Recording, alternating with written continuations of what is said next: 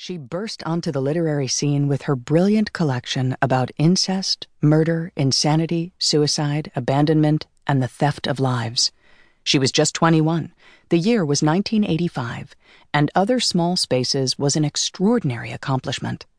An instant sensation among reviewers, critics, and loyalists of literary fiction, it was a surprise entry on the New York Times hardcover bestseller list, where it held for two weeks.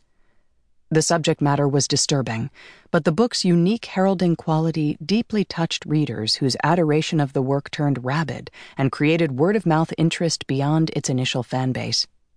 Several months later, when this unsettling debut by such a young writer was crowned with the National Book Award, the anointment generated unprecedented attention and controversy. As a result, an enormous domestic audience searched it out, and when the collection was translated into 35 languages, its audience became universal. Amidst such excitement and furor, the book reappeared on the bestseller list and remained there for a year, the rare story collection to attain such status. Soon, Joan Ashby was a writer known throughout most of the world. In 1989, four years after the publication of Other Small Spaces, Ashby continued her tremendous success with the compelling and complex fictional family life, a collection of superbly interlocked stories with a 16 year old boy at its center. Fictional family life spectacularly demonstrated Ashby's vast range, and the world again responded. At 25, she had a second acclaimed collection. When the book was shortlisted for the Pulitzer Prize, it catapulted to best selling status and remained on the New York Times list for its own remarkable year.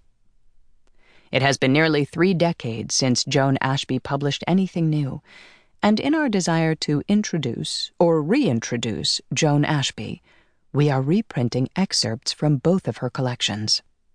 Reprinted with the permission of the publisher, Store and Store. We start with The Last Resort and Bettina's Children, the stories that bookend other small spaces. The Last Resort. For a month, Owlman has been saying he will let me out of here if I am honest. Again and again he says to me, Just once, I want you to do what I've asked. Wake up and write down the thoughts that first assail you. Owlman, Assail is a glorious word, I say to him five mornings a week when I am hauled in here at ten sharp by colossal, black as night guards dressed all in white, my scrawny biceps in their paws, my paper slippered feet dragging behind me. It's a lesson in geometry, the way they gently unhinge my angles and joints until I am seated in the brown leather chair that faces its mate, where Owlman sits. The guards always wait until I swallow my pills, and when they leave us, Owlman says, Let's tackle these easy subjects again. What's your name? Guess is my regular opener. Can you tell me where are you? The last resort. Sometimes when I say that, Owlman smiles. Today it's the same routine released from my barred and locked room by Jim 1 and Jim 2, my names for them, though the tags on their broad chests say Terence and Golly V, one American, one clearly Indian from India. I'm dragged down a bunch of hallways to Owlman's office. Then it's me in my seat, the cone of water in my hand, the pills down my gullet, the guard's usual question. You okay here, Doc? We can stay outside, be available to you. Terence does all the talking for he and Golly V. And despite my sustained fury, I think it's sort of nice how Terence has Golly V under his wing, the same way the pills are winging their way into my bloodstream. This morning, after Owlman shuts the door, but before he begins the usual grilling, I jump in and say, Got something for you, Dr. Samuel Swan.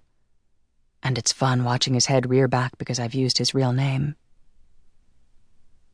In the beginning, my hands were shackled, bound together with those plastic handcuffs. But today I've been delivered with my hands belonging to me. I hold them up now, say, No weapons, just something I've got for you, something that will make you sing and set me free.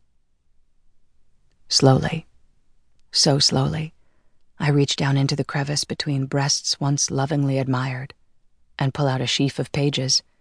Already the handwriting looks foreign shaky and disturbed, not at all the beautiful penmanship that used to win me gold stickers in childhood.